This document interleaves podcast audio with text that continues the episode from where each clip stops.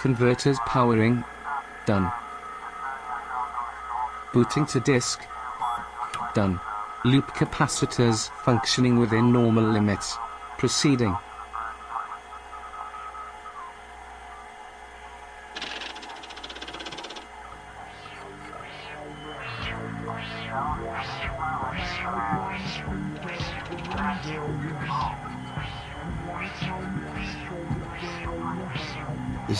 Philosopher. This episode is about two episodes of Black Mirror that have to deal with uh, the simulation uh, and time loops, but they're pseudo time loops.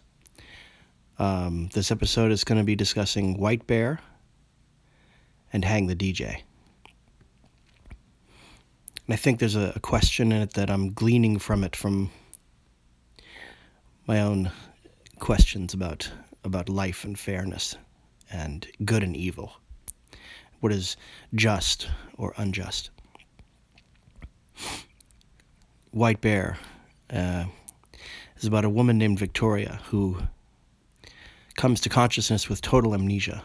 She doesn't remember anything about who she is or where she is or why she's there. In the episode, she is beset by a world of watchers where the majority of people are staring at her with their phones and they're filming. She's being chased by hunters who want to kill her and torture her to death slowly in various ways. There's a number of them. And it seems that even the people that are on her side, apparently, they're not really on her side either. She's unsure who to trust. Uh, it's a very simple episode. She gets pursued through a number of situations where the hunters almost kill her. And although she's protected by the people she's with, it seems that they're not really doing it for themselves.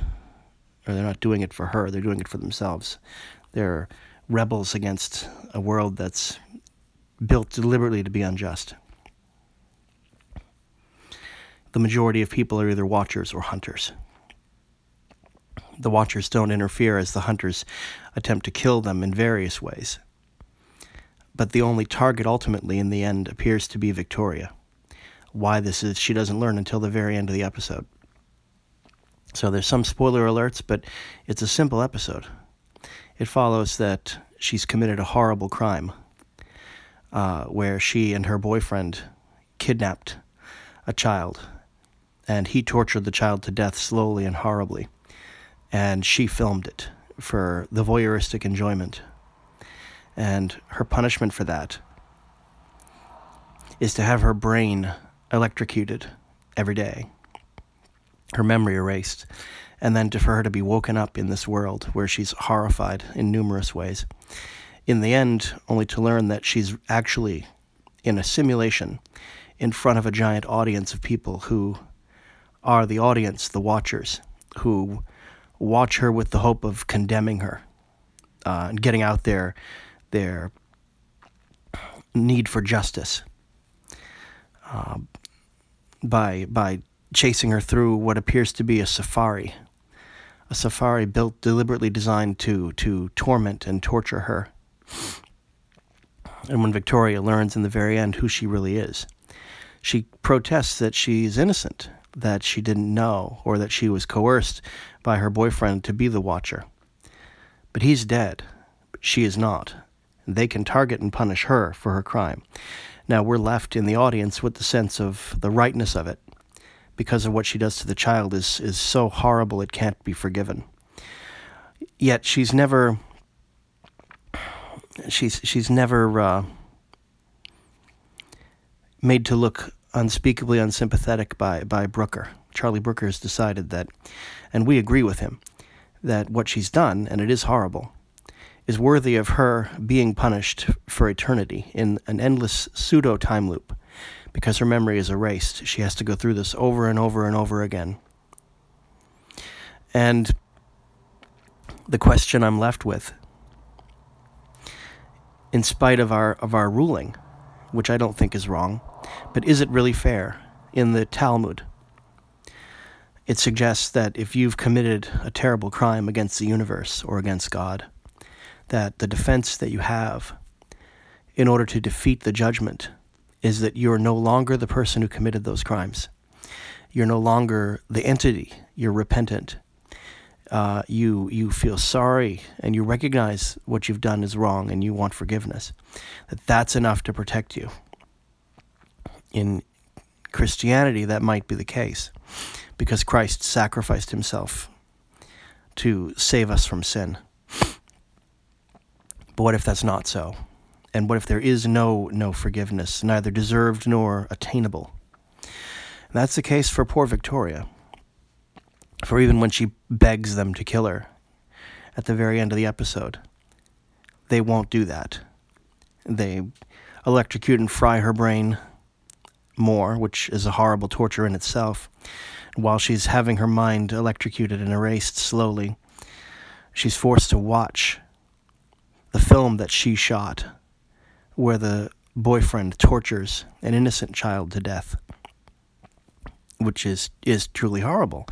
We come away with this with the only conclusion being that she's getting what she deserves. For her to do that to an innocent. We tend to believe that a guilty person is punished and they're getting what they justly deserve. But is Victoria actually getting what she truly deserves? Is she innocent or is she guilty? She's guilty because she did it. She's innocent because she doesn't remember what she did. Her memory gets erased every day. And because she's not the same person. She's not the one who was with that guy that tortured the child. Is she getting what she deserves? If we're looking at this from a Judeo Christian uh, standpoint, the answer is yes, she's getting what she deserves because anybody who would torture a child gets what they have coming to them, no matter how horrible it is. but is it? Because if, if a system as sophisticated as Orthodox Judaism would conclude that a Talmudic defense for what you've done is that you're no longer the entity who did that, and you deserve mercy because you're a different entity and now you would never commit such a crime. You're not made up of the same stuff that led you to commit that crime. And since you cannot commit it, then it's as though you have not, and that you deserve mercy because of this. Victoria gets no mercy. Now, the next one is Hang the DJ. Hang the DJ, where it's a pseudo time loop because it's running a simulation. And what happens is it's like a dating app. And these people sign up for the dating app and it's able to match you with some sort of algorithm or something. The algorithm is 99.8% effective.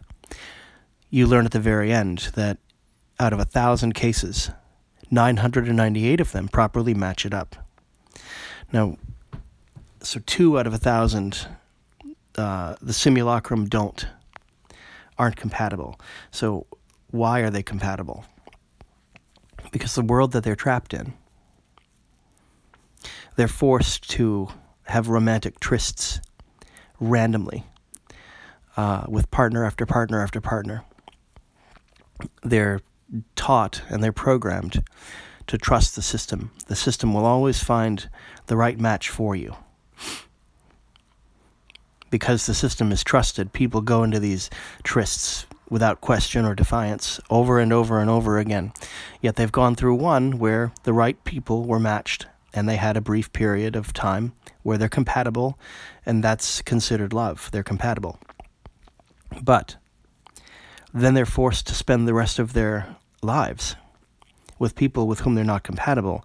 And in the very end, they're forced to be matched up forever with someone with whom they're not compatible.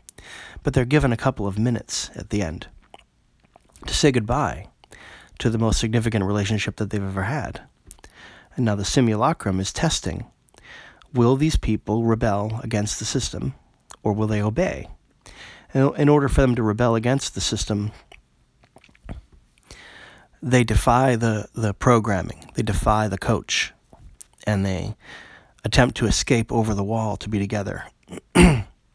which is, of course, a real test for someone being in love, is are they willing to defy the whole universe? Are they willing to defy the system to be together at all costs? Now, we don't really know. Ultimately, are these people, do they remember? Do these simulacrum have any kind of memory? And it turns out that they, it appears that they don't. And in the end, what happens to them? Because, yes, they're run over and over and over again through the same set of trysts. And whether or not they defy the, the system is what determines whether or not the two people are compatible.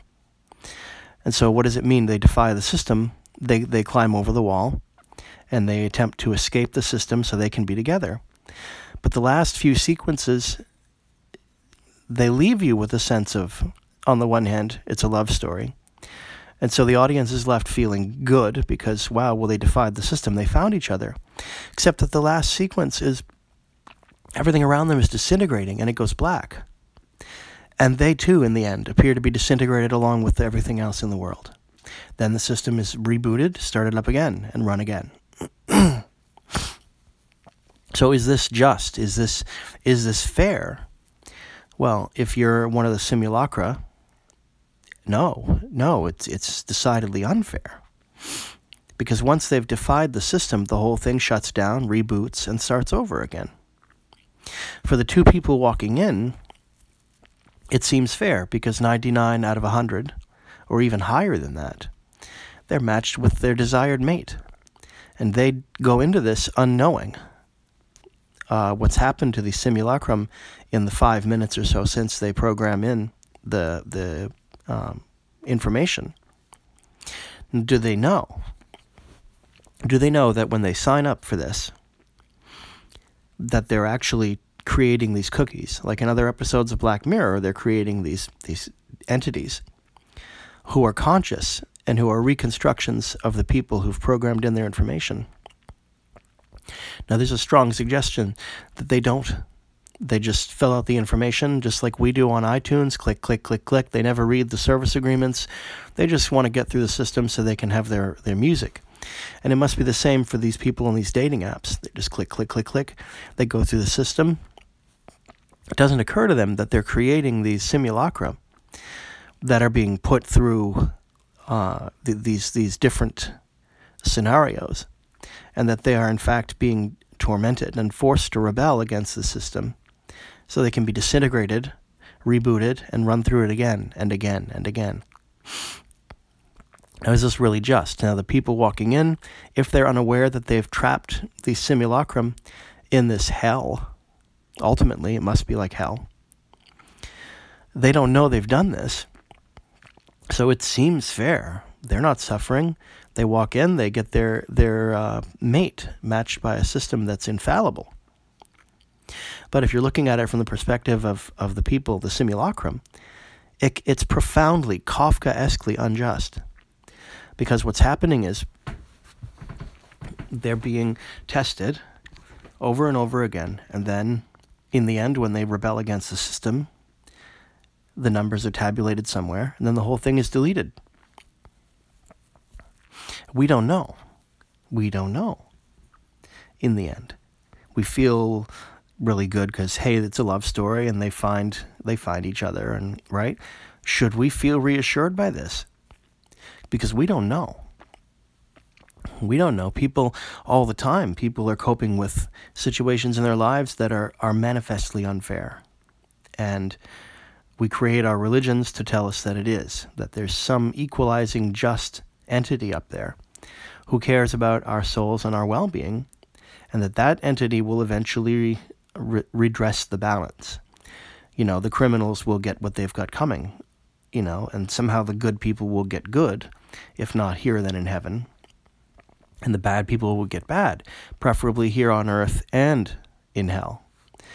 Um, but what if it what if it is a simulation? What if we do live in a simulation, and that simulation is profoundly and unjustly created and unfair? Well, we might react one of two ways. We we say, well, there's a God, and we delude ourselves through our, our religions. Or we say there isn't, and we delude ourselves through our lack of religion. And we try to suggest, well, it is fair because there's no one up there designing the system, and everything is on an equal level atheistic playing field.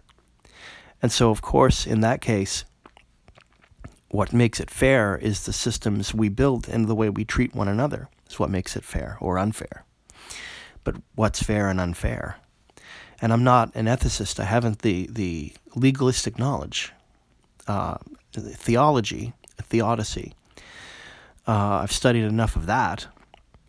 And that's where people go through these tremendous gyrations to try to say, yes, it is fair.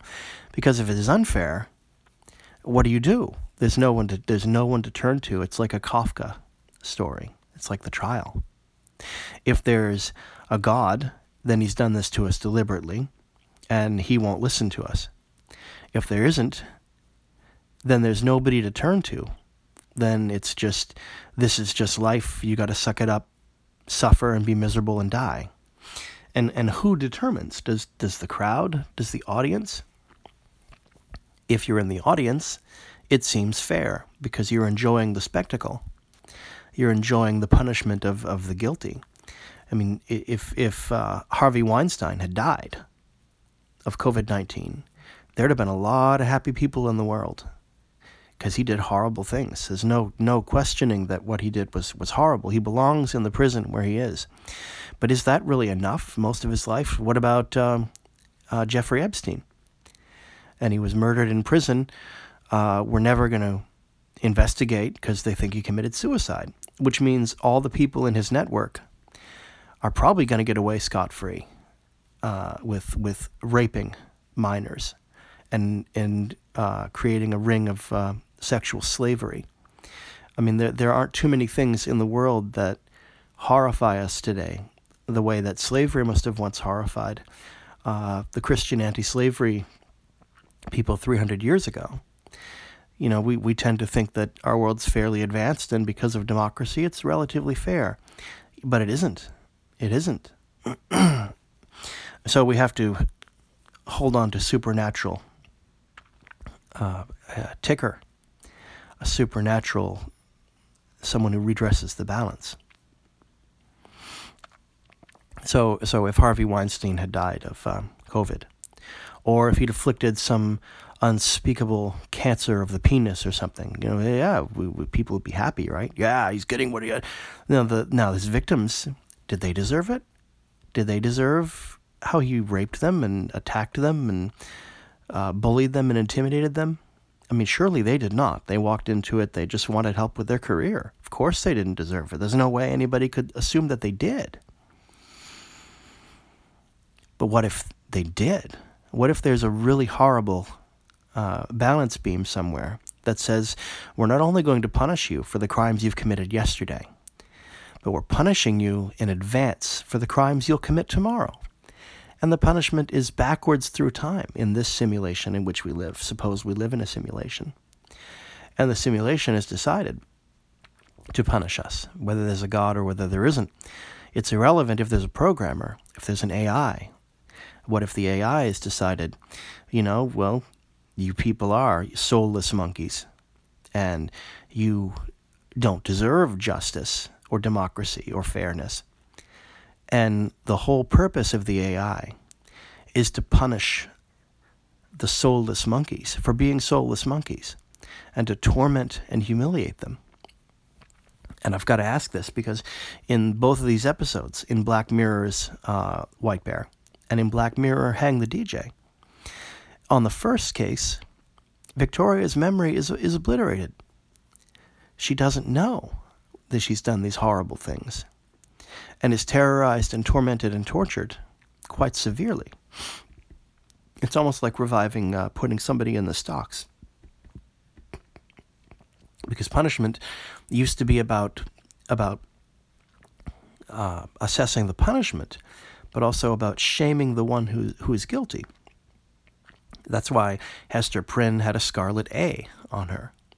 That's why um, they would put people in the stocks in the middle of town in New England, and they would leave them there in the stocks to be spat upon or humiliated or have rotten fruit thrown at them, you know, like they did to Victoria. Uh, they're, left to be humiliated by the members of their community whom they've betrayed. They've ruptured the relationship by by sinning or by a severe crime, which we don't call it sin anymore now, we call it crime. But in either case, it's violating a, a sacred trust between members of the community. It's violating that that agreement where we agree to try to do as little harm to one another as we can, while at the same time doing whatever we can to get ahead, whoever is measuring what that means. What does ahead mean? What does success or failure mean? And we live in a particularly harsh culture, actually, because there's a, always a ticker, there's a, a scorekeeper. There's one inside of our heads, even, um, that, that determines our social standing in the hierarchy. You know, Jordan Peterson likes to talk about lobsters. And the lobsters that are higher in the pecking order win their fighting with other males and they get access to the females. The ones who lose, the further down they keep losing, they keep falling down the spiral. Eventually, they're so sick from depression that they can't fight back anymore and they just keep losing. Is that really fair? Well, if you're eating lobsters and you like lobsters, the way the esoteric order of the Luciferian lobster like lobsters, you say, yeah, it's fair. We want the best lobster you can eat. this is just in nature. It's just the horrible, uh, uh, what do you call it? Um, what's the word I'm looking for here? It's just the horrible computation that's that's required in a natural system for the survival of the fittest. You know, because we, we, we understand that when Darwin made that insight, it wasn't just it wasn't a statement so much of mechanism, although it works just fine as a statement of mechanism. The survival of the fittest, the strong survive, the weak get weeded out. It's best for the survival of the species and in its evolution. But it's also a moral statement. The fittest have the inherent right to survive and to be the fittest. In whatever way we've concluded to measure fitness, that is, moral uprightness, it is those who deserve uh, to, to have the advantages uh, afforded to them on earth as it is also in heaven. And now we, we live in a Neoplatonic worldview where Plato said, down here, we're in the cave, we're seeing what's reflected on the wall, the shadows on the wall but that in a higher world we get the full sunlight of day. And that's the wisdom of the philosopher, and that's the truth, the mechanism of the reality of, of uh, the Platonic uh, archetypes, the uh, forms, the Platonic forms, and there's a symmetry and a beauty to this world. But what if that's not quite what Plato meant? Because this world is a reflection of the higher worlds, and it can only be a reflection of the higher worlds. So it's assumed that these rules hold here and in higher worlds. And so, if you are the philosopher climbing up into the light of day, you are one of the winners. You are one of those who, who you're the ascended lobster. And you are in the full light of day and the fullness of your wisdom and the completion of your, of your uh, totality in terms of forms. You've participated in the abstract forms of a higher world. You're more fit to survive. But again, there's a horrible geometry, a horrible con- uh, computation to this. That uh, if you've had a life, a miserable life full of pain, and you never reached the level of being a philosopher, then because of how you're made, you're getting what you deserve. You're getting the fullness of the punishment of, of reality meted out upon you. Now, there are people right now, uh, in, in, as I'm speaking in this world right now, okay, that are, are living miserable lives. And if you really start to disassemble it, it is not just. It is not fair. And there's no redress one can take. This is what existentialists tend to think. There's no way to correct the balance. I mean, really, as night is falling, you know, uh, compared to many, I'm I'm fairly lucky. I'm fairly well educated. I'm I'm not homeless. Um, I'm not sick per se. I'm disabled, but I'm not unwell per se. And yet, as this night has fallen upon us, as I'm recording this, you know, there's there's people within yards, maybe of me, yards, maybe miles, but probably yards, who are dying a painful death, who are living a, a painful existence with, with no way to break free from it, a tormented, torturous, lopsided, painful existence. Oh, well, that's just how the cookie crumbles. If you have anything approximating an intellect or a conscience, you have to protest against this. You have to. And I think what these episodes are asking, and, and both in their own way, I can go into that a little bit. Uh, White Bear is asking it because White Bear suggests is it really, is it really? Even if you're in the audience and you're fully justified, because the innocent child certainly did nothing to deserve the death, the execution that was that was given to her. She was kidnapped, tortured, and executed. she did not deserve it. She was a child. People get this all the time, every day here in this world.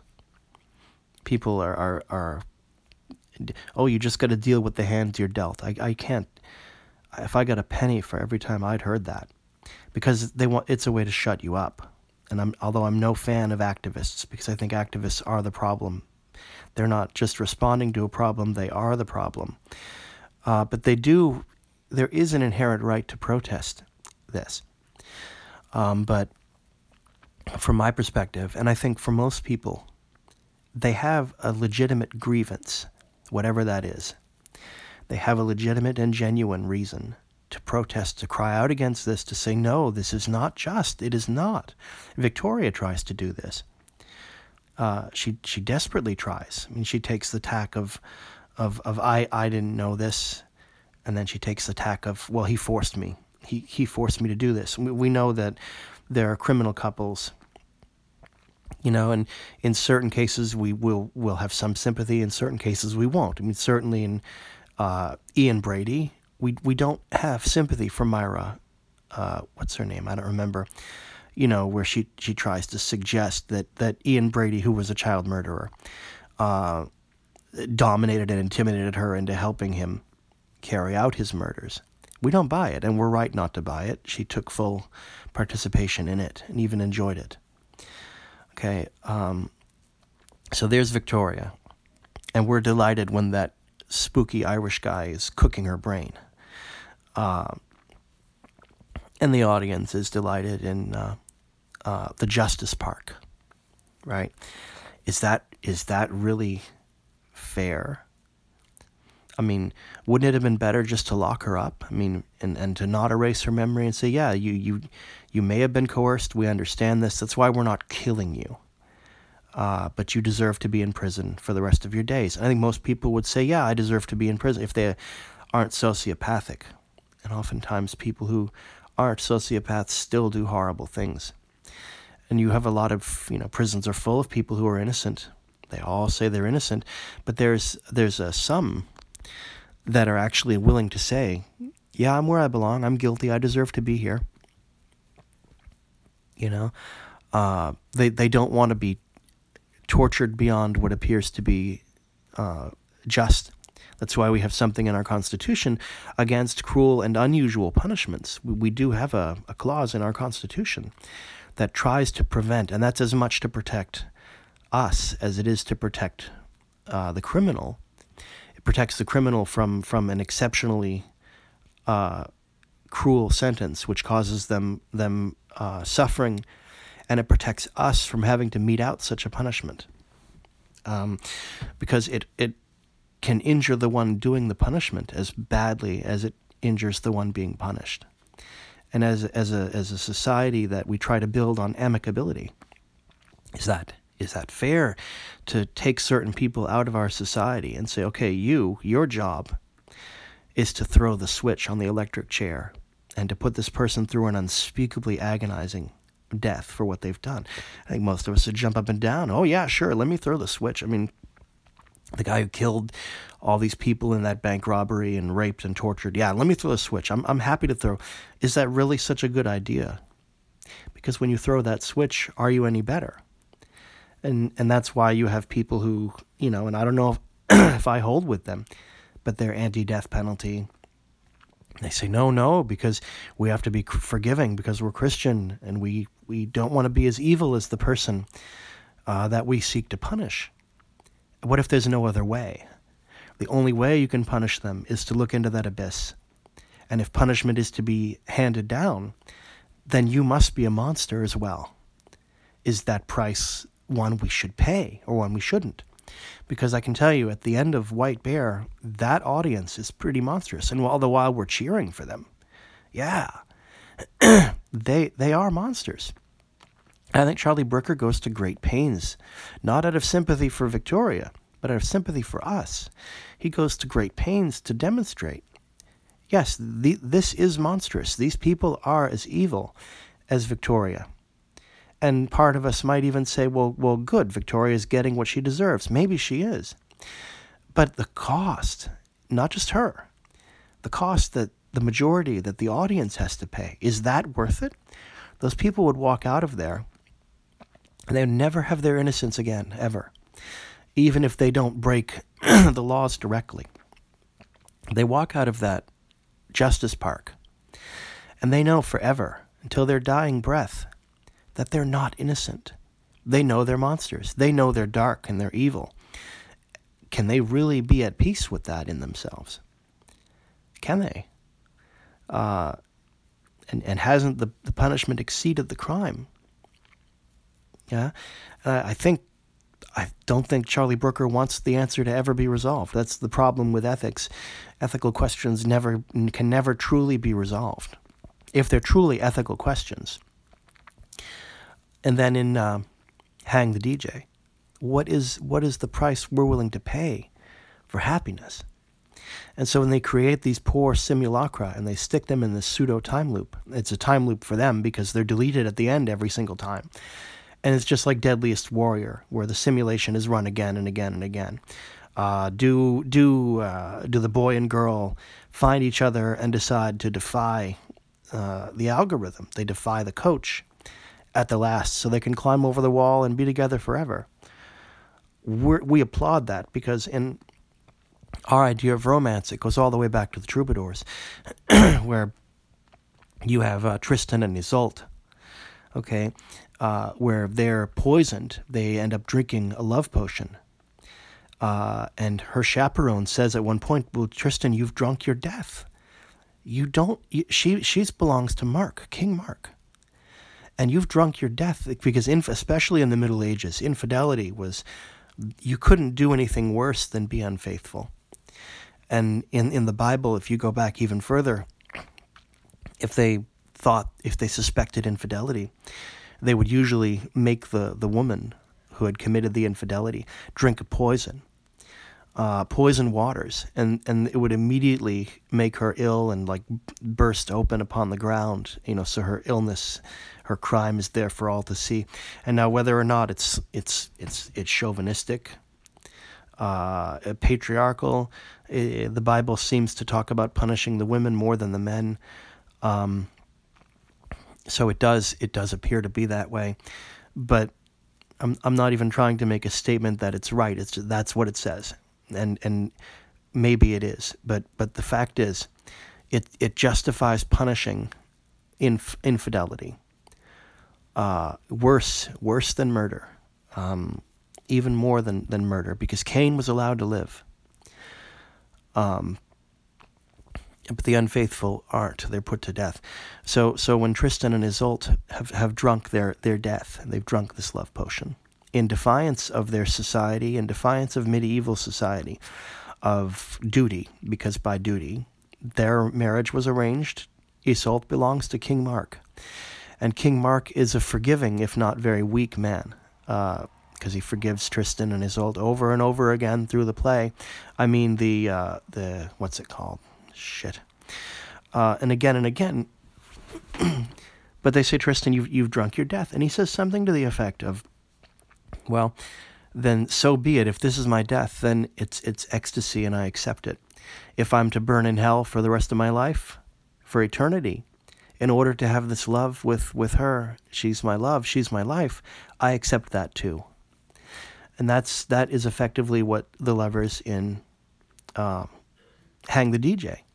They're willing to defy the whole system that from the very beginning they're told is perfect and it knows all. And it's fair and it's just because it finds you the one you need. But it's deliberately designed to match you with the one who's worst for you as a torture, as a punishment, so that you'll be forced to make the choice. Do you defy the system? Uh, and they both did. In fact, it was it was the woman who was stronger actually than the man, because she defied it first, and she led him, and he followed her at once, of course. Uh, but it's almost as though Brooker is responding to Genesis, because in Genesis it was Eve who ate the apple for knowledge before Adam did. So who's worse? And and I've I've studied theology that tends to speak in both directions, where it says you know, the typical chauvinistic, uh, patriarchal. Eve is worse because she betrayed, and and um, she's the one who ate the apple. It's all her fault, and that's two thousand years of Catholic theology and Christian theology is built on original sin, on blaming Eve, and and men have unjustly blamed women for this fairy tale for two thousand years, and that's what it is. It's a fairy tale, okay, and women, real women, suffered real pain because of a of a of a fairy tale. But isn't it Adam? Why isn't it Adam? He, he didn't have to say yes. He could have said, No, what you've done is terrible. I divorce you. Right? He could have done that. No, I'm not eating this apple. I'm not obeying the devil. We've been told not to eat the apple on the tree of knowledge. And, and, and I say no. You know, but Adam, who was stupider than Eve, which is even more ironic if you study the Gnostic scriptures, not only is Eve the more intelligent, the man is, is dumb she's also the source of life. She's often she's called Zoe, which is Greek for, for life, or she's given the wisdom of the snake. She's a goddess, which some scholars interpreted that to mean, well, the older societies uh, that were matriarchal valued the woman more than the man because she can bring life into the world. And hence she deserves, and I'm not so sure I dissociate from this she deserves greater respect because of her ability to create life. Men cannot. They can participate in the creation of life, and they're necessary for it, but they have nothing to do with, with creating it. They don't have anything to do with giving birth. They help bring about the circumstances that the child is born. But it's the woman who had the magic, and so it's thought that in matriarchal societies, before the the, the tribes of the, the hunter gatherer nomads who came and conquered everybody. If you go back to ancient Samaria or the primitive tribes in, in previous time, who worshipped the feminine principle more than the masculine because it was the source of life. And the idea is that there was a, a war uh, between these these two modes, modalities of, of reality, but the men were better warriors, which of course they would be. And so their warriors conquered uh, the matriarchy and created patriarchy to overthrow and supplant the goddess based religions in the favor of worshiping a god, of Zeus, Deus, the god of the sky. You know, the, the masculine principle is often equated with sunlight, with stuff that comes from the sky, the sacredness of the sky, the rain, and the earth with reception, with darkness, with yin, and yin and yang. Yang is the sky, the sun, the giving principle. Yin is the female principle, the receiving principle, the female energy. And, and for most of our existence on this planet, there were a balance between male and female energies. and usually, the male was associated with, with height, with action, with principle, with, with the light. It's the same in alchemy. Uh, the female principle is is dark, is mysterious, is receptive. It's more secretive, and it hides the metamorphosis that occurs isn't visible. Um, but it can't function without the giving principle. And when things are in their in their balance, male and female energies in both in us as well, in men and women on this earth, the male and female energies, when they're in harmony, you have a healthy person. That Jung built his whole uh, psychology around this idea of the animus and the anima, the male and female principles of the unconscious. Um, so this it's you know, it's still it's still a very compelling principle to this very day. So when you when you when you drag these uh, two innocent people who don't know anything else, it's it's like being in the garden again, in the Garden of Eden. After all, when they defy God, what have they really done? And they do it in the name of love, as the troubadours and the Gnostics would have praised. And they climb the wall. They need to get over the wall to be in a place where they're free to love without without uh, restriction. Um, so that to me is sort of an allegory. It's an allegorical response to, and we all know we still are at least familiar with Genesis. Only in Genesis, Adam and Eve, because of their disobedience, are kicked out of the garden, whereas in Hang the DJ, they choose to leave the garden well, it's not much of a garden. If you're going to be trapped with someone you despise for the rest of eternity, and they're not your match, then it makes sense to run away. But, but lovers who try to run away rarely, they don't do too well in our mythology for one reason or another. Romeo and Juliet, for instance, they didn't do so well when they decided to love in spite of their, uh, their warring families. They decided to defy them. That's why they were called star-crossed. Um, and there's a, a, a, similar principle. Whether or not it's the best scholarship, I think, is open to debate. But the, the great astrological precession of the equinoxes, uh, we've gone from the ram to Pisces to the fish. And now we're passing out of the Pisces, the fish, into the age of Aquarius. That's what that whole song always means, the Mayan calendar. That's what these things are referring to is the precession of the equinoxes. And in the age of Aries was the warrior. Aries is to do with violence and war and conquest. But we went from there into the age of Pisces, which is Christian, the age of Jesus Christ, of mercy, uh, of, of um, of, of gentleness and forgiveness. The severity of, of Yahweh is tempered by the love of Jesus Christ. And so we're in this age of, of mercy.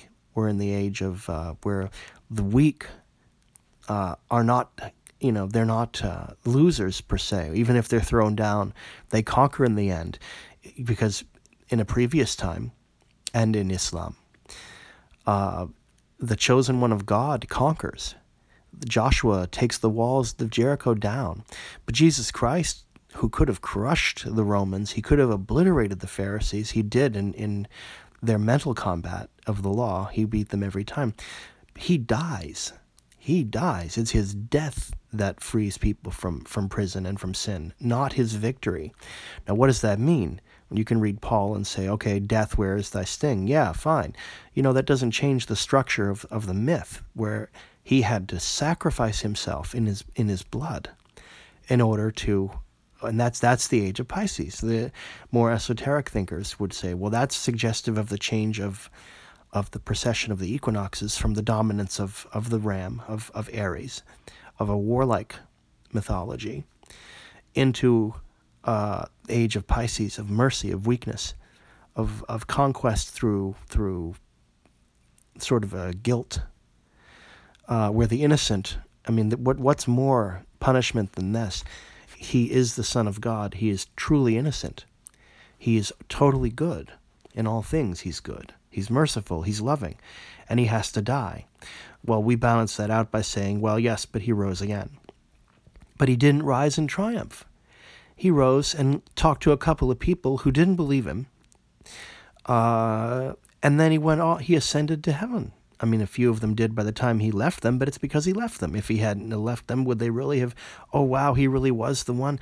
You know, they, they may not have. They may have all been doubting Thomases. And I'm, I'm not trying to convince anybody of, uh, to change their theology or anything else. This is, this is just the structure of these myths. And, and looking at these myths, is, is Charlie Brooker drawing from some of this tradition um, to give us these, these allegories? Could they be? I mean, Oh, they're just sci fi stories. Yeah. They're just stuff we watch on Netflix. We enjoy them. Yeah. They're allegories. He's not writing in a vacuum and we're not watching it in one. There's a, hermeneutical interconnection and interchange that we bring into these stories every time we watch them. And so in our case, what is that? It's, it's you know, uh, the, the Disney. different fairy tales, romantic fairy tales, uh, the happily ever after idea. The whole concept of, of marriage is a gigantic fairy tale. The whole idea that you're going to find the right person, be matched with them. And what does it mean? Happily ever after means effortlessness. It means bliss. No, married people don't get that at all. They, they, it, it's exceptionally difficult to live with another human and to compromise with them and to make uh, uh, different agreements with them and covenants. It's extremely difficult to build a balanced and sustainable relationship. It's very, very hard. And most people don't succeed. I mean, that's our divorce rate. Is it is it really so high because um, people are weak? Well, yes, but it's also so very high because this is difficult. It is difficult. There's no happily ever after. You might be with the right person, and there may be a kind of contentment ever after, and a kind of balance, a kind of harmony. One call, couldn't possibly conceive of calling it happy. It's difficult. It's very, very hard work, and that again, it goes back to that Judeo-Christian ethic. You you will live by the sweat of your brow. You have to work for the things you have in, in life. And that's why so often, I mean, don't don't we accuse one another all the time? You know, there are people out there that, uh, you know, people get accused. I've seen disabled, sick, and dying people get accused of this. It's like, wait, what more could they possibly do? Well, you're called lazy. You're called uh, loafing. You're you're malingering. You're you're uh, not trying hard enough. Well, who the hell has the right to tell me that? How do they know how hard I have to try? You don't, and you don't know what's inside of another person. You don't know. It may even look from the outside like they're being given an easy life, and chances are they are. But we don't really know this. And yet, constantly, we, we will pass judgment and will condemn someone for not they're not trying. They're not living up to their fullest potential.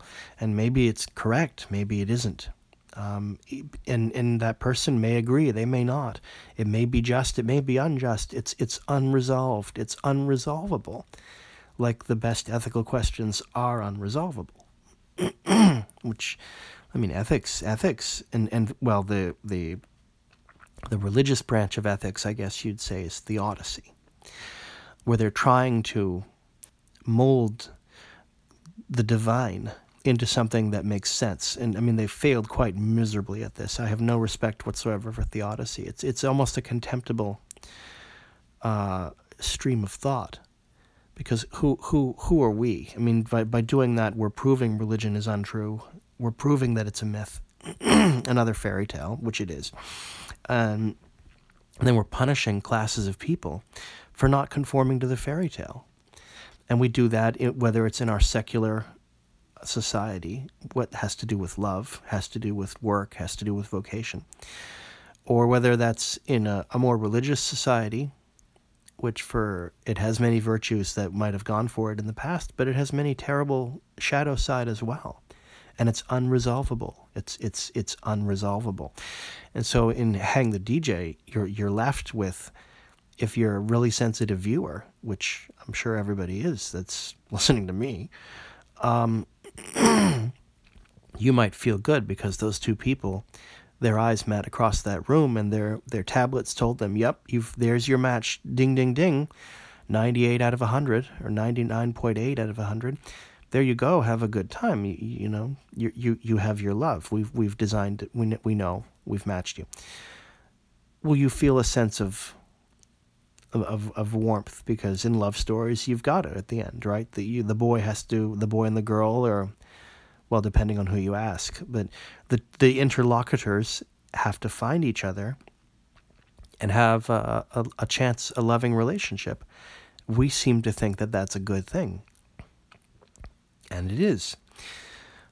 But is that really just? If you ask the simulacrum who are trapped in that world with the coach, and the deliberately designed unjust structure to push them into defiance, whether they're compatible or not, is dependent on their defiance. Is that really fair? Is that what they deserve? Is that genuinely a, a system that, that we should praise, that we should say is good? Because fair and good equate to the same thing. Well, maybe if some, what if something is fair maybe it is fair, but it's not good? What if fairness is evil? What if the whole idea of fairness, you know, because people have different needs and different requirements and are built at different stature. Like I'm five six, I'm 155 pounds. I, I can only drink a certain amount of water. I can only eat. Okay, what if I'm forced to eat the allotment of someone who's five foot one and weighs 100 pounds? Is that fair? Well, sure it is. If you're uh, if you're a, a, a Maoist or a Marxist or whatever, yeah, because everybody gets the same amount, and that's fair. We don't we don't allow capitalists to to take from the mouths of the hungry.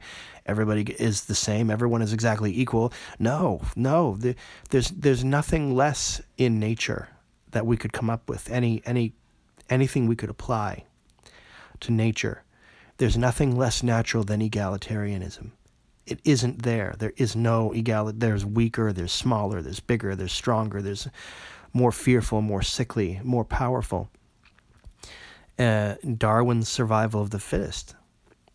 I think it's an appalling moral. We, we, we've decided that we don't like that as an outwardly uh, visible moral ethic because, after all, we've fought against warlike nations. We, we've tried to create something approximating fairness in our forms of government uh, and to, to, to, stop these nations from brutalizing other nations. Um, you know, so, so there's sort of an inherent um, in, in, humanity. There's there's this inherent uh,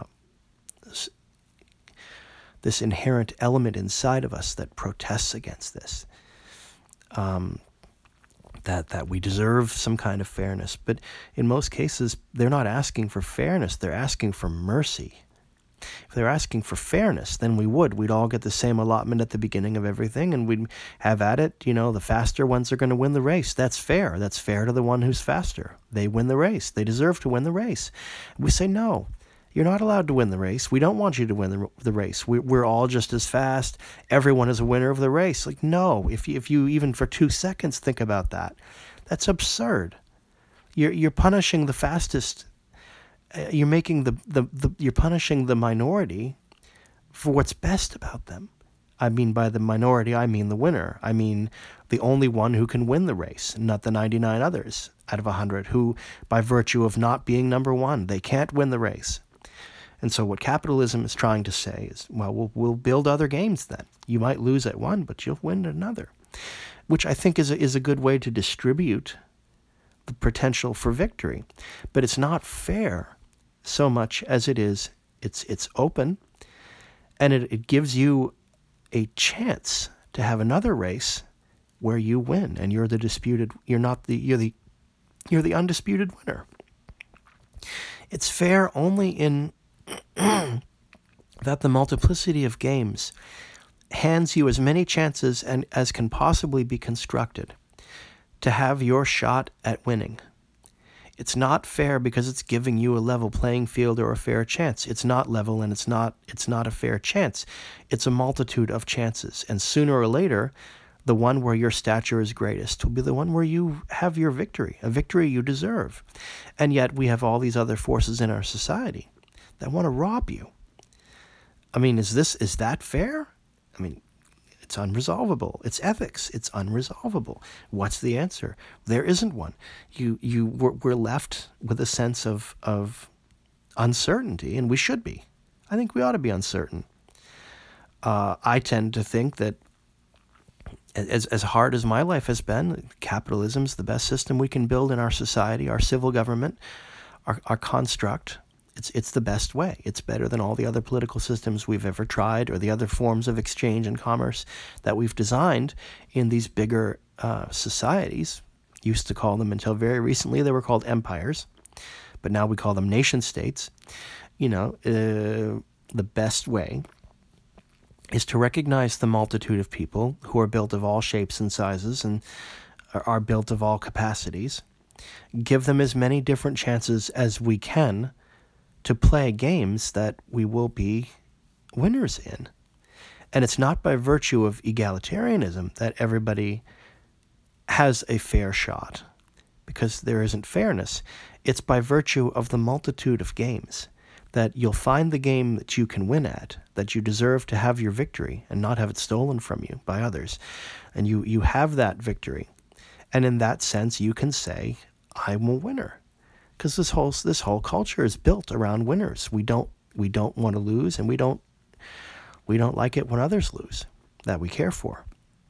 We like it if others lose that we think are, are somehow criminal and have an unfair advantage uh, which is the the the anger that's being harnessed in our election.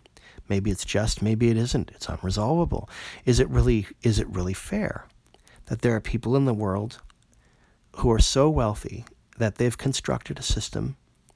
And I know I promise not to get political, and I, I, I swear I won't. I'll, I'll deviate at once, but it, just for the question, for the sake of the argument of the question, is it really fair that we allow a system that gives some people the advantages of wealth such that they're so wealthy they can redesign the very system of, of economic wealth such that they continue to win without effort. Is that really right? To keep the rest of them poor, regardless of their ability, is that really right? Is it right to, to take their riches from them? Maybe they've worked very, very hard for those riches. Is it right that people who lack the capacity and will never have it to play in those games, those games of, of money acquisition. Is it really right to rob them? And what, to redistribute? What? Who decides how much? Who decides? Well, what, first of all, how much is do we take from them to eradicate what? Uh, well, suffering and poverty. Okay, medicine. Okay, should we all have universal health care? I kind of think so. But I don't really know what universal is, and I don't really know what health care is. Well, everyone should have the health care that they need to not be sick. Okay, I think I understand what that is. I'm not sure I do. But let's say I do. And all right, fine. but is it really fair? I mean, is it? Uh, it's it's is it really fair to say um, is it really fair to say to Victoria? And and again, I can't get past the fact that I think it is because what she did to the kid was horrible. What is the cost that the audience has to pay though? The people in the audience, they have their fun. And are they any better? They're no better than she when they're throwing stuff at her and humiliating her and attacking her. And they're even paying to do it. So you, you have to assume they're paying money to participate in this in this criminal uh, this Justice Park safari let's torture Victoria this evening, right? They're paying to do that, and they're gleefully doing it. And one assumes that the audience is paying to pay for her imprisonment, that it isn't, you know, then in their, in their world as in ours, uh, in order for the punishment to be carried out, society as a whole takes upon itself the collective cost of paying for the prison and, and locking up the person and and sharing the cost of of um, punishing them for the remainder of their natural born lives for whatever crime they've committed. And and again, I'll tell you what, if that were me, I'd be in that audience because there's nothing to me more unjust than being a child. And and if, if you've been if you've been through any kind of child abuse and, and and God, I hope you've not, but if you have, and many of us have, you know there genuinely truly is nothing more unjust and unfair than having your parents or your relatives when you're a child abuse you simply because they love inflicting pain on, on the weak. And we know they're sociopaths. We know there are people who enjoy torturing animals. We know this. There are people who enjoy beating up their children. We know this.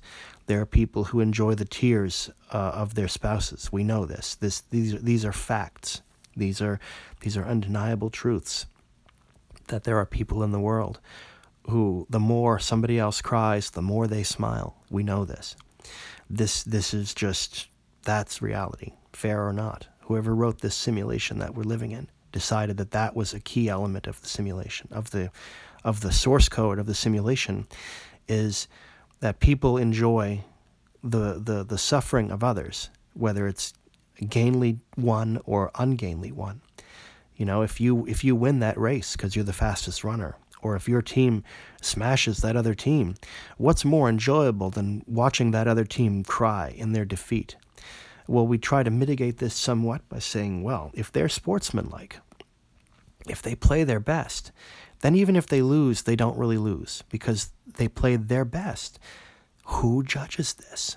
Now, if you're if you're a coach, if you're a football coach or something, and you understand the intricacies of the game, and you really know technically to the very nth degree, okay, how capable are these people of playing good football, and did they play good football to the best of their ability, even if they lose, if they gave it everything they had? Those are always the best games.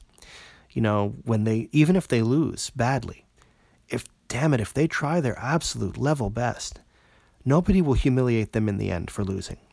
You know, that's, that's the, I guess that's the, uh, the sense of justice in, in humankind, where we'll say, well, look, yes, they were beaten but they played to the nth degree of their capacity, and we, we know enough about the game to recognize that they did.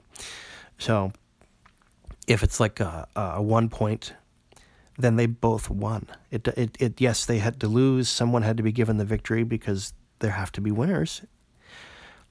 They deserve respect because they, or, or Joe Frazier and Muhammad Ali, right? Nobody's gonna nobody's gonna go to Joe, Joe Frazier. I mean, he's dead now, but I mean, n- nobody would have walked up to him and called him a loser because he lost. No, he he was blind and he was still throwing punches at Muhammad Ali, and he took blow after blow after blow. Even Muhammad Ali, I'm, I'm, I'm, I, I don't know if it's apocryphal or not, but at one point he said, look, because Frazier was, they thought he was going to die. He was in the hospital practically on his deathbed because of the beating that Muhammad Ali gave him. And he said, and he hated this man. He hated Joe Frazier. That's the thing. We, uh, maybe, and we should. We, you know, Muhammad Ali. We admire him. He had a great. He was a humanitarian man in his later years. but these men loathed each other. They despised each other. Um, yet Muhammad Ali was so moved by Frazier being the gladiator that he was, and he basically said, "If if Joe Frazier dies, I'll never fight again." If he dies, I will never fight again. Right? Or some of you may remember this, uh, you may not. Boom Boom Mancini and Koo Kim, right? That's like the battle of the early 80s. I remember seeing that as a child. This this Korean fighter, it was an exhibition fight, but they fought to the death. Now, certainly neither one of them intended to to kill the other fighter. But that's the level that they fought at, and Koo Kim was prepared to die. He would rather have his victory or die, and he died. The last round of the fight, this blow was delivered, and they didn't know, they didn't have the right enough medicine, knowledge of medicine. The blow that he received did so much damage to his brain. He went into a coma and he died, and he never, he never woke up. He died. What happened? Well, it destroyed Boom Boom Mancini. It ruined him because that that's he didn't want to kill the guy. He wanted to beat him, sure, but he but now the guy's dead. I mean, and that's one of the great taboos. If if if you in our society, if you kill another human being, I mean, our, our movies notwithstanding, killing somebody else is the greatest crime you can commit. But he wasn't a criminal; it was an accident. He hit him. The blow landed just right. He fell his brain was damaged and filled with blood, and he died. That's not his fault. You, you, you can't say he committed murder because he didn't. But he did kill. And what happens then? It, it ruined him. It, it you know, uh, and, and there have been a few other boxing matches where this happened, where it's, it's, it's, you have to look at it and say, well, it's a, it's a calamity. It's, it's, a, it's a tragedy. It's a tragedy. Because neither one of them intended for the other to die. They wanted to win, but they didn't want to do it by the, the guy's death. And that leaves irrevocable destruction on the, the one who survives. It, it it's the guilt, the the uh, uh, the the self loathing, the the self hatred. Like like how could I kill? How could I do this? Know, and so those people in that crowd throwing that stuff at Victoria, are they, if they have a conscience, maybe they don't. Maybe the whole crowd is sociopathic. Maybe we should be. If people torture children, maybe there should be neither mercy for them nor the feeling of mercy. But, but there is. If you look into the abyss, the abyss looks back into you. And so the, the way to, to, to torture the criminals such that it's a just punishment. We have to be as evil as they are. We have to in order to to reach the depths where we can correctly mete out the, the pain, the suffering against them for the crime they've committed. Um, are those people going to go home later that night, you know, watching their film because they'd probably watch it over and over again? Uh, are they going to stop and think to themselves? I mean, this poor woman that you know she she gets her mind erased every day. She doesn't understand what she's done because one of the the key elements both of punishment and of forgiveness is the person has to know what they've done, how they've transgressed, and that it's wrong. And we prefer that they feel some sort of remorse. You know, we're willing to be merciful against those who have some semblance of remorse for what they've done. It's after the fact, it's too late to change it, but at least we can understand. Well, then, uh, you know, they know they've done wrong. They know. And they feel badly for it. That's why some of these people are particularly horrifying to us. They they go right to their sentence laughing. You know, these sociopaths who've killed people and they've they've enjoyed it, and serial killers. Uh, uh, there are there are you know our boogeymen, and they will go to their prison. You know, a Christopher Watts. Okay, he murdered his family. That's like the greatest sin you can commit. I mean, in America, the ideal structure of society is to be built of small units called families. And They're fairly harmonious. You know, two people get married, they have their love affair, they're the right ones for each other, they've been matched by the system uh, 99 out of 100 times. The system says, well, you, you can live happily ever after. You bring some children into the world and you have this unit called a family. It's a sacred institution, even in a secular society. It's sacred. Christopher Watts killed his whole family, and he did it so he could screw some some chick who's evading punishment now. I think she's as, as, as culpable as he was. He's in prison, but she's walked away, the one he had an affair with. Uh, she should be imprisoned as well. But aren't we horrified by the idea that that he he he he looks back on that without any real remorse? He still talks about loving his family and now he can say, "Oh well, Jesus Christ has saved me," and he's he's in there in that prison, uh, becoming a, a prison minister, a prison pastor. Okay, no, he's never actually seen the errors of his ways. Uh, whereas, and at some point, I want to talk about this, the the the the, the poor little girl who you know her friends nearly murdered her the the slenderman killings i want to talk about this in one of the future episodes uh, the girl that nearly killed her was schizophrenic. She has a childhood schizophrenia. It's very, very rare. She was out of her mind when she nearly murdered a friend that she loved. She didn't want to kill her. She felt compelled to kill her by Slenderman.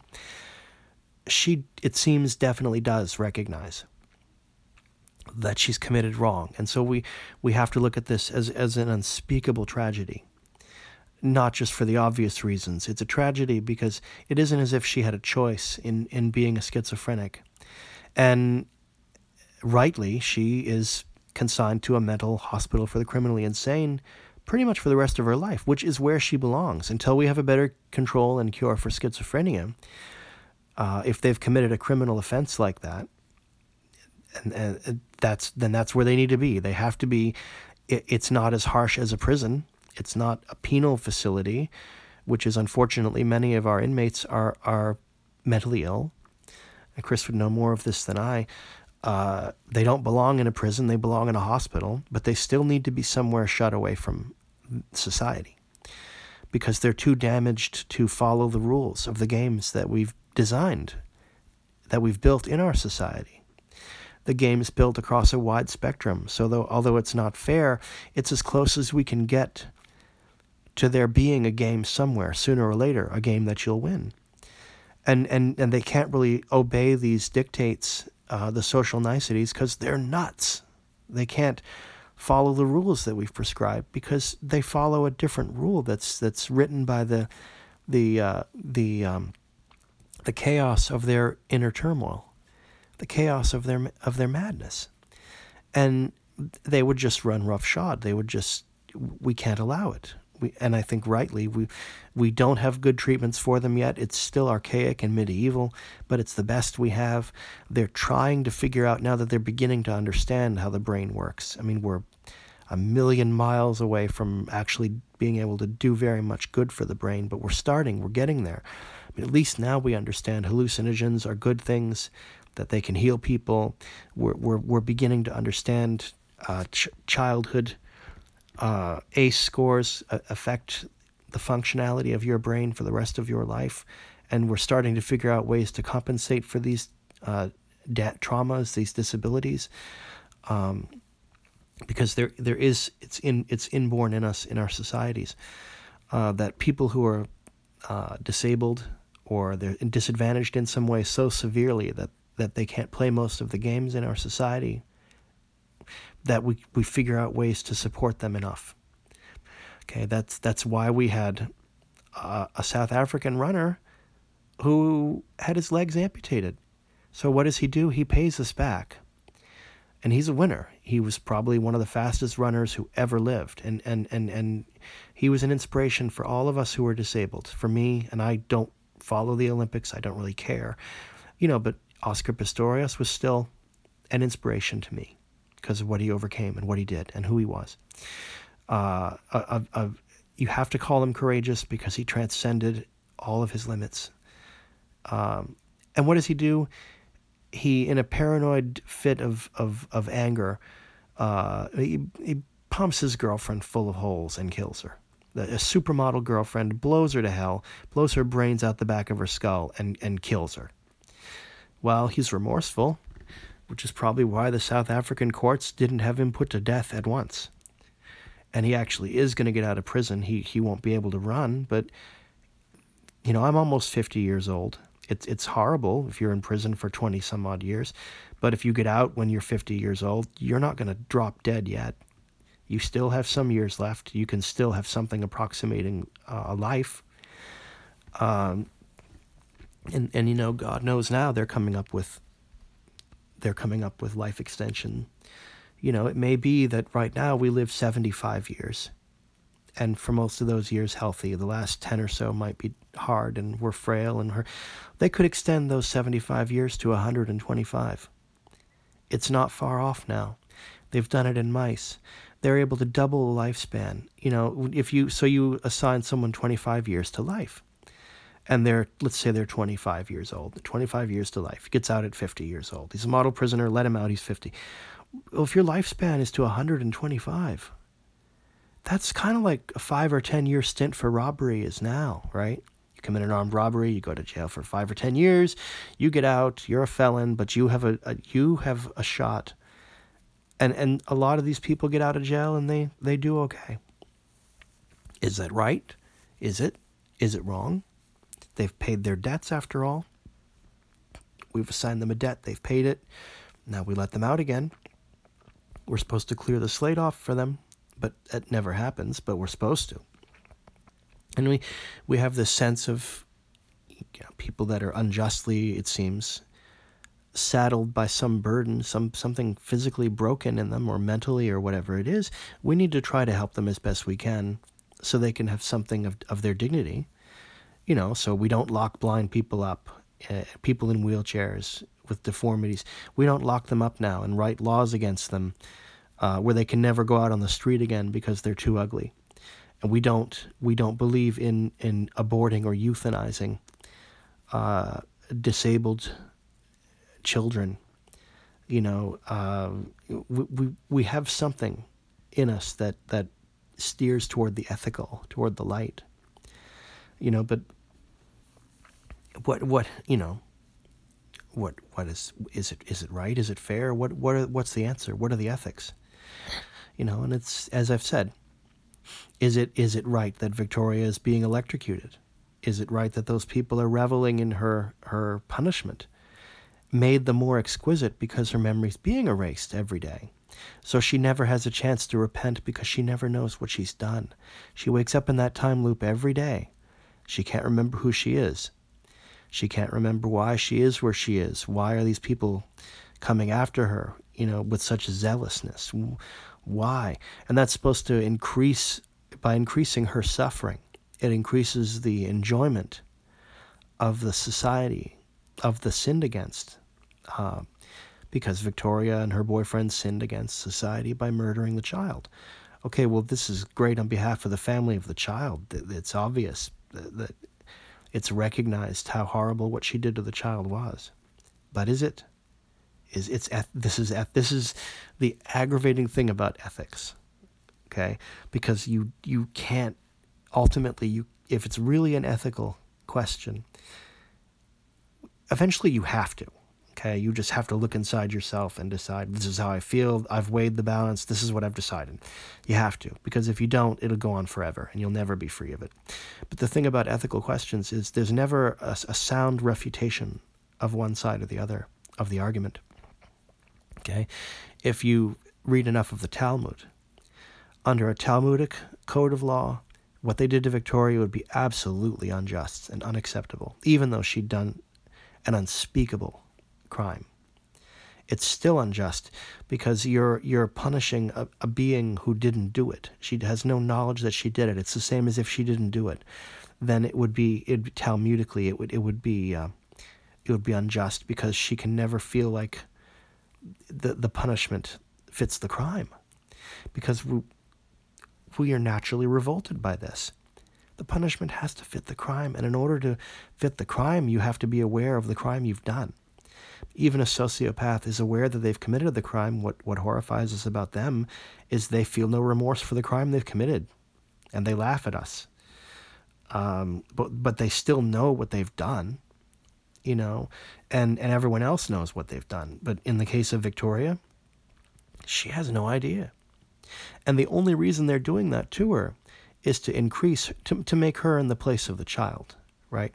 To put her in the hell that she put the child through. And so it seems just because look what she did.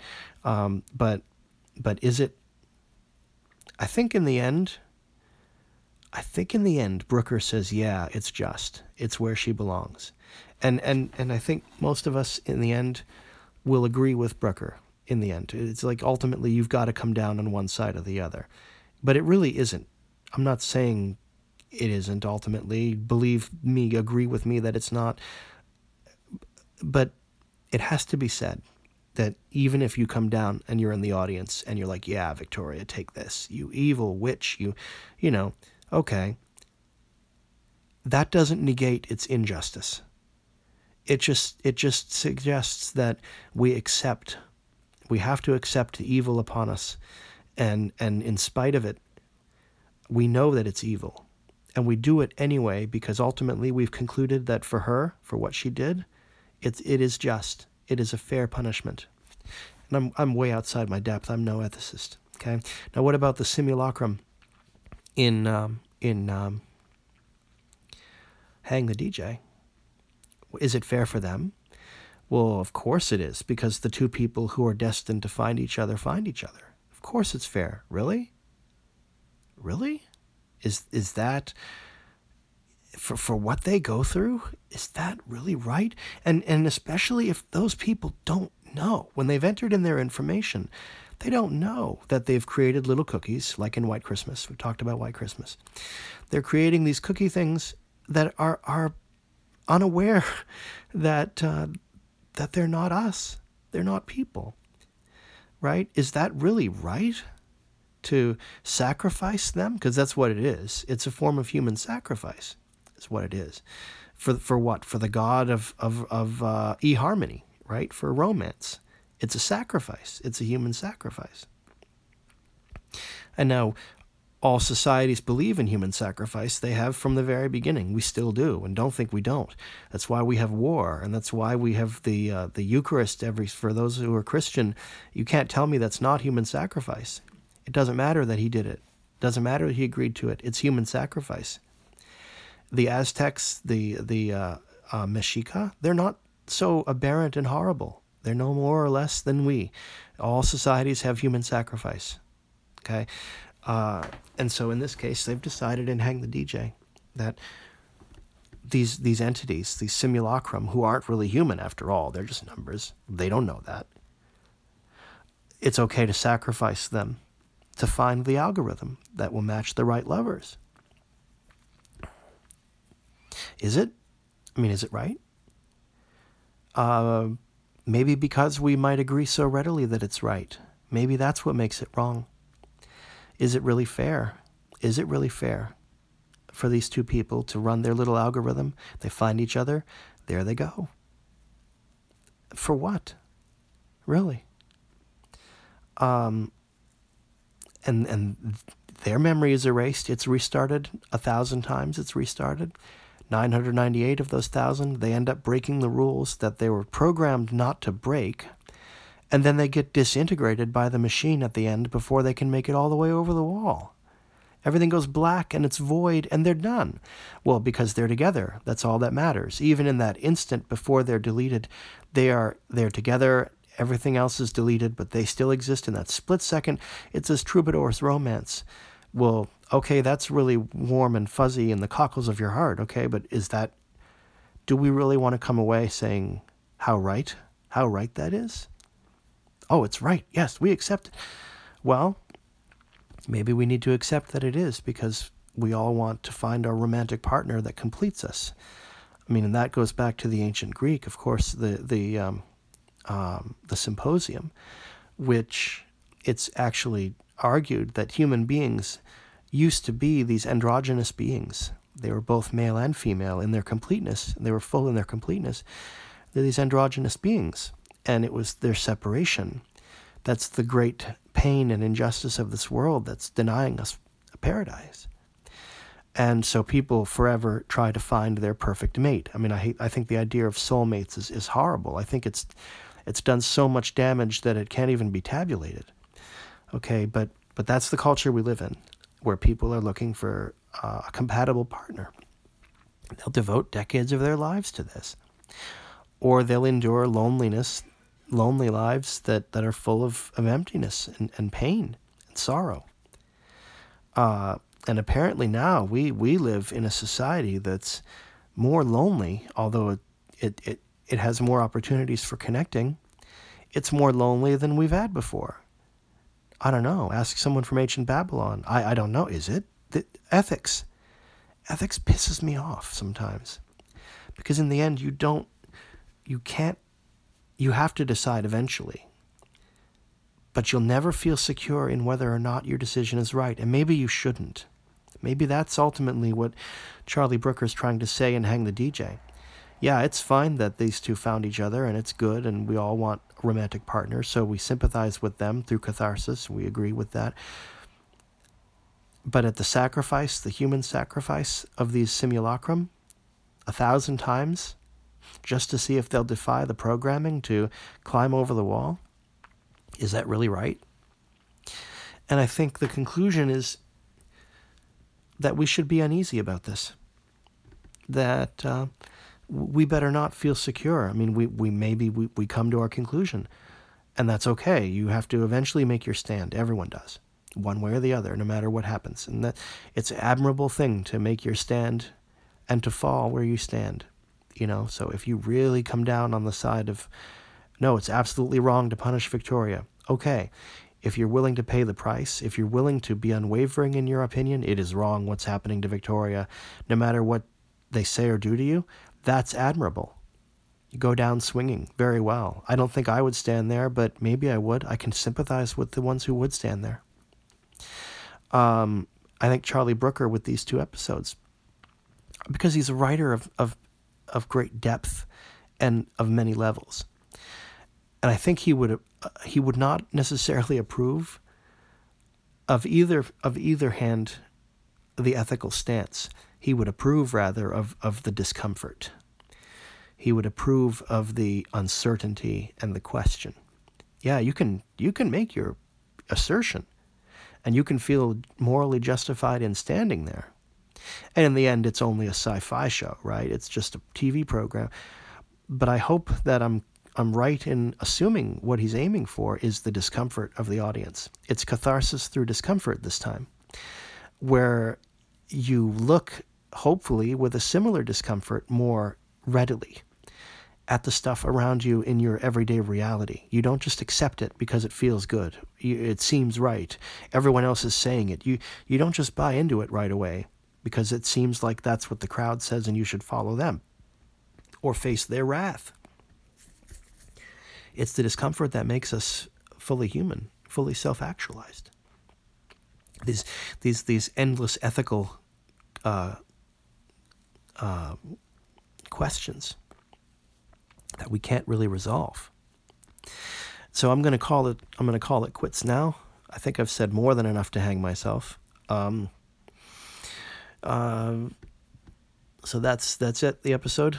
Um, hope you're all well wherever you are, and that you've some level of, in spite of the discomfort, it's an enjoyable discomfort. Um, there can be a lot of fun and enjoyment in depth of, of thought and exploration, self exploration as well as as exploration through fiction uh, of, of the human condition. So hopefully we're in a place tonight where uh, we can have something approximating uh, completeness, uh, and and at least we should embrace our discomfort, if nothing more. But in any case, uh, I appreciate your time. Thanks for listening to me for this madness. Uh, thank you very, very much for staying with me. Hope all this finds you well. And always remember, we will meet again under the shadow of the lily.